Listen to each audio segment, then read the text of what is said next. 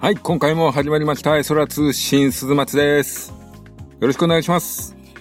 えー、今回ですけども、機動戦士ゼータガンダムが素敵なわけということで、今回ね、珍しくアニメーションを軸に、えーやっていこうかなと思います。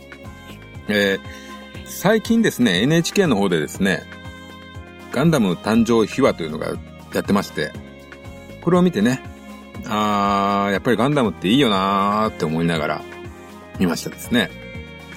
えー、ガンダムが40周年ということで、もうね、こうやって40周年をね、オリジナルの人が揃った状態で祝えるっていうのはですね、いいことですね。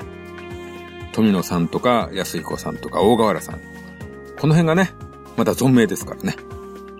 50周年は全員揃ってるかどうかがね、もうそろそろね、いろいろありますから。まあ、今回がね、一番大きいお祝いの瞬間かもわかりませんね。はい。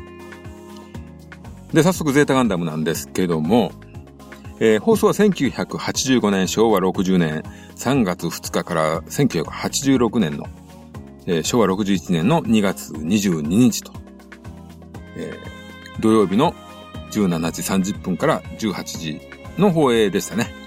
まあ、自分関西圏にいましたんで、関西ではですね、金曜の、えー17時からでしたね。で、これを見た後にスーパー戦隊を見るのが定番の流れでした。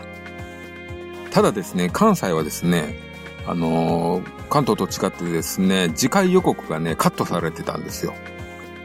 で、あのね、有名なあの、時の涙を見るがですね、聞くことができなかったんですね。あの、何を、何を言ってるんだろうと思ってたんですね、当時ね。あーでね、一回だけね、なぜか一回だけ関西でも予告が流れた回があってですね。ああ、こういうことね、と思いましたんですけどね。はい。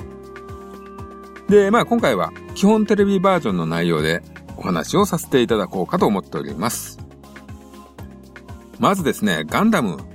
まあいろんなガンダムがね、もはや世の中、もうね、溢れんばかりに同時進行であの発生しておりますけども、まあ自分がガンダムに求めるところはですね、やっぱりね、暗さというのがね、結構大事ですね。あの、ちょっと重苦しく、息苦しい。まあ戦争なんでね。まず、こうあるべきなんですかね。私にとってはね。うん。まあ、こういうところはファーストガンダムもね、そこそこ大事にしてますよね。まあそこがいいんですね。この作品も。あのーレコンギスタとかね、主人公があっち行ったりこっち行ったりするじゃないですか。ああいうのがね、もうついていきませんよね。こう、人を殺すことをしてるのに、あっちの味方、こっちの味方ってね、なかなかああいうね、ああいう動きはちょっと理解不能でございます。はい。で、音楽なんですけどもね、三枝茂明さんが担当しておりましたね。すごい重たい音楽ですよね。うん。まあ、当時ね、11pm に出てたんでね、そちらの方でね、お顔も拝見しておりましたですけどもね。うん。まあ、ファーストガンダムがあっての、あってからのこの暗黒時代と、暗いガンダム、ゼータガンダムということですね。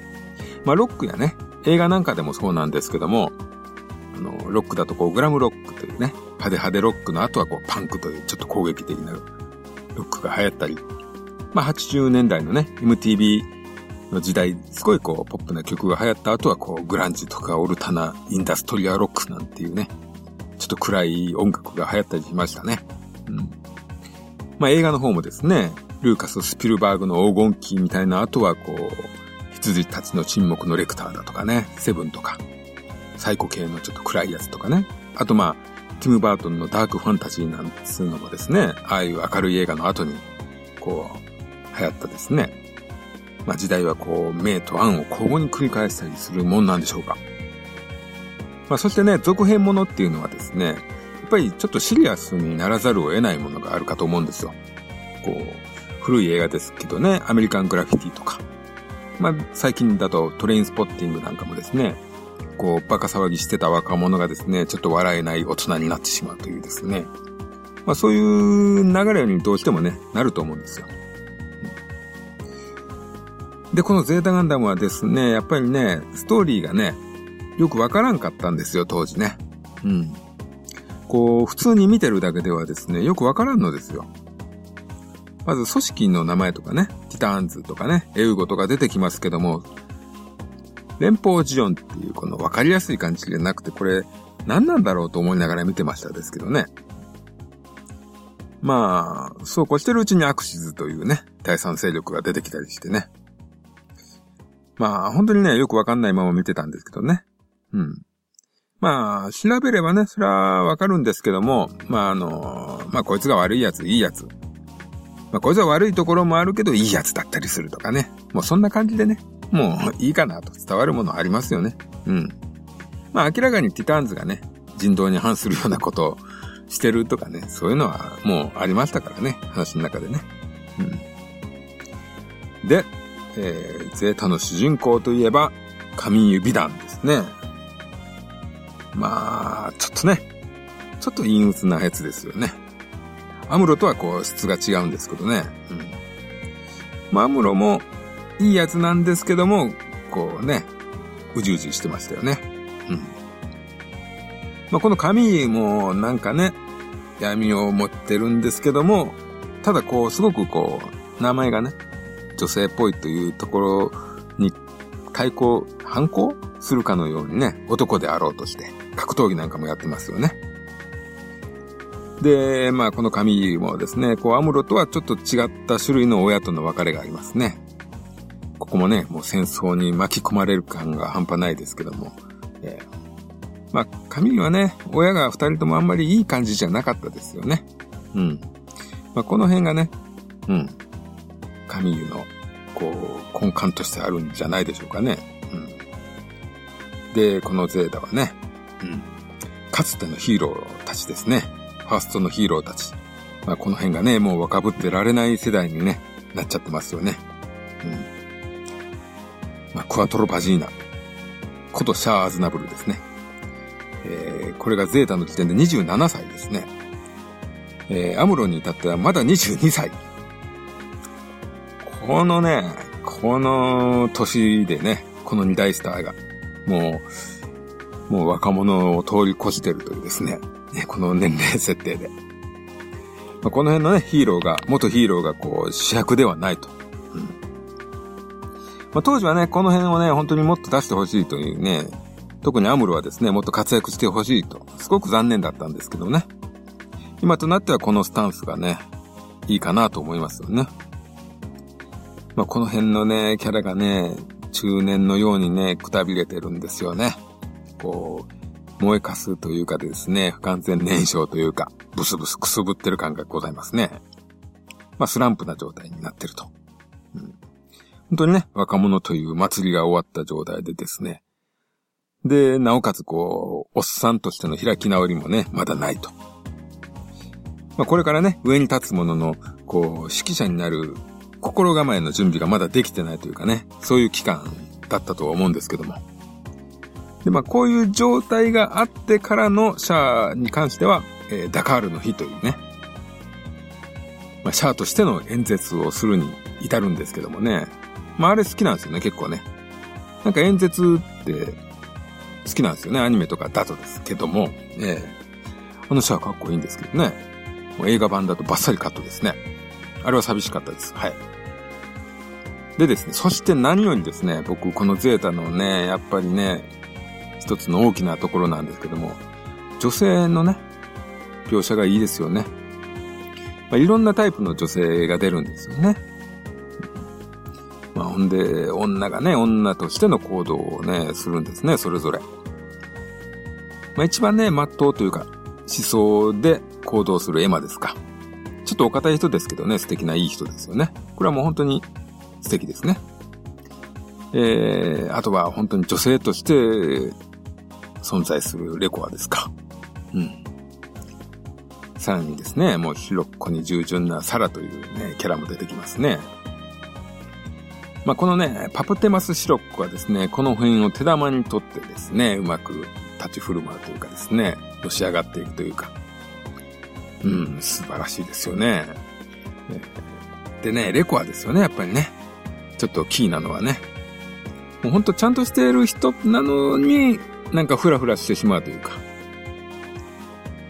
まあね、もちろん、あの、レコアが別に好きなキャラではないですけどもですね、こういう存在がいることがすごくこの作品のね、幅が広がってていいですよね。まあ実際のね、現実の世界でもね、こう、寂しいだけでですね、そこら辺の男にこう、ホイホイついていくような女性もいるじゃないですか。まああの、ちょっと前にね、ナナなんていう、ナナっていう漫画がありましたですけども、あっちとやっちゃったり、こっちとやっちゃったりみたいなね。まあありますからね、実際にね。そんなことはね。まあそんなこともあるんで、ここにね、すごくやっぱりリアリティがあると思うんですよ。まあね、女としての幸せみたいなね、ところもありつつ。まあまあそんなね、行動するレコはですね、その後ね、もう身勝手な行動をしたことにこう重くのしかかるような、辛いことが起きますけどね。まあ戦争なんてやっぱり人殺しなんでね。まあそういうのは当然なんですけどもね。はい。うん、まあさらにね、主人公のカミーユっていうやつもですね、ファーというですよ。超普通の女の子がわざわざ戦場にまでついてきているにもかかわらず、あの、ホームラサメというね、女性に走ってしまいますよね。うん。ただね、もうニュータイプっていうのはですね、もう、なんていうんですかね。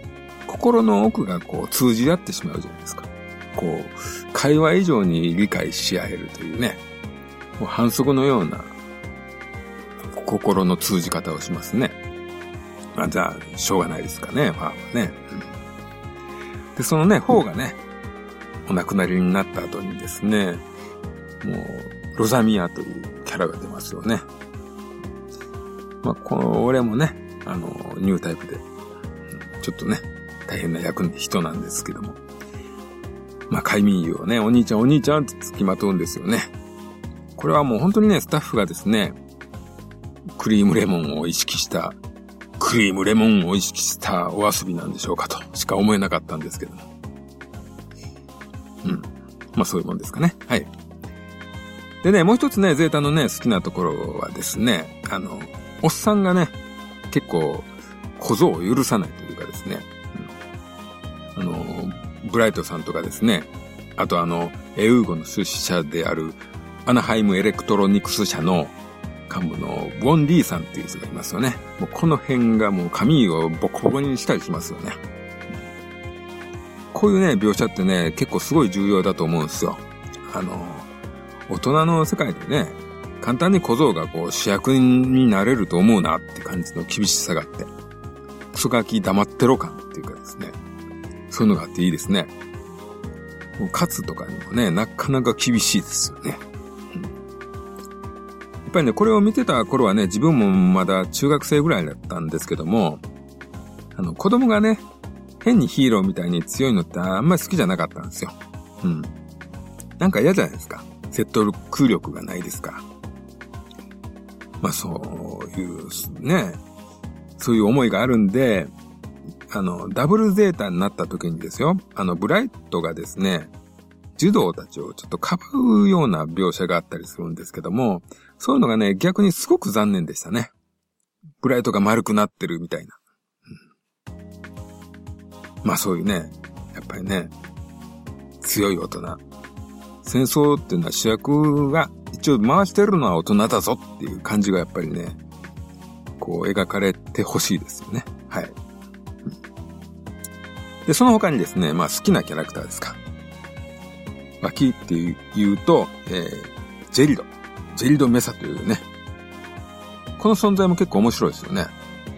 目立ってね、出てるんですけども、そんなにストーリーにはね、関係ない人なんですよね。いつもですね、勝てない男なんですよね。なのに、いつもいい相棒がつくと。うん。そしてその相棒はみんな死んでいくと。もう神に殺されていくと。で、このジェリド・メサの声優をやってる人がね、井上和彦さんなんですけども、まあ当時ブイブイ言わせてましたね。もう主役級をバンバンやってましたね。レイズナーとか、スターザースとか、垢抜け一番とか。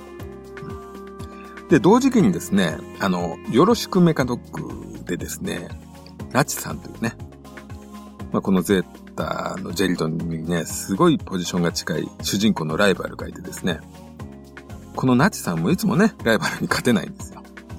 で、髪型もリーゼント系だったんでね、もうキャラが丸かぶりでしたね。はい。まあ、井上さんはですね、主役キャラの本当に合う声なんですけども、こう脇役で参加した時のね、少し卑屈な役とかね、すごいいいかなと思いますね。はい。で、もう一人ですね、ヤザン。ヤザンゲーブル。これはね、素敵ですね。すんごいいかつい顔をしてるのにおしゃれなんですよね。私服が、あれ、制服なんですかね軍服なんですかね私服がすごいね、いいセンス。もうグラムロックなんですよ。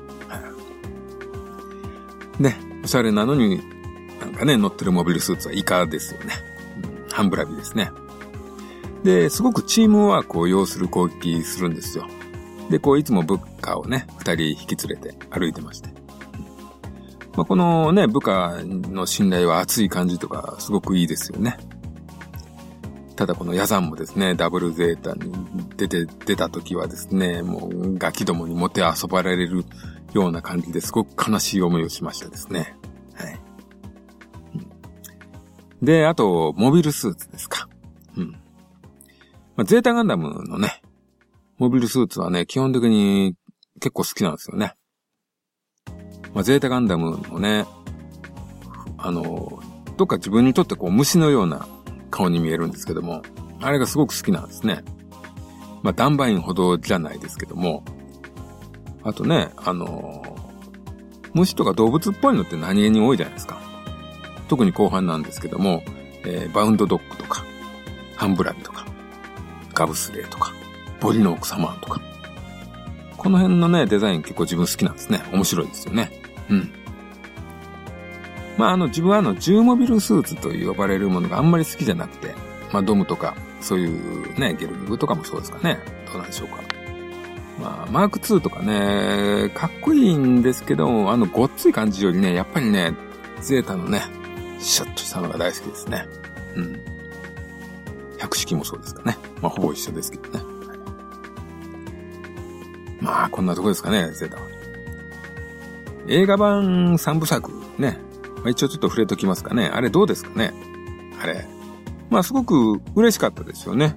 ゼータが、あの、今から映画にする、作り直す価値があるっていうね、目で見てもらえたことが本当に自分はすごく嬉しかったですね。うん。あの、ただね、あの古い絵とね、新しい絵の、この混ざり方がちょっと違和感がね、ありありでしたけどね。あとラストがね、カミユがね、違いましたよね。うーん、これでいいのかなとはちょっと思いましたですけども、もうダブル、ダブルゼータはなしです。あの世界はなしですってやってくれた感があって、すごくそこは嬉しいです。うん。まあ、そんなとこですね。ゼータに関してはね。うん。まあね、まだまだね、ガンダムというのは続いていくんでしょうね。うん、間もなくね、オリジンもね、テレビで放映始まりますし、ハサウェイのね、映画とかもありますね。まあその他ね、予定もいろいろありそうですが、うん、まあガンダムに関してはね、そんなにね、私深いマニアじゃないので、まあ基本宇宙世紀以外は、もはやあまり見る気も起きなくなってまいりましたですね。うん。なんでまあ今回はね、さらっとこの辺で終わりにしようかなと思います。はい。さよなら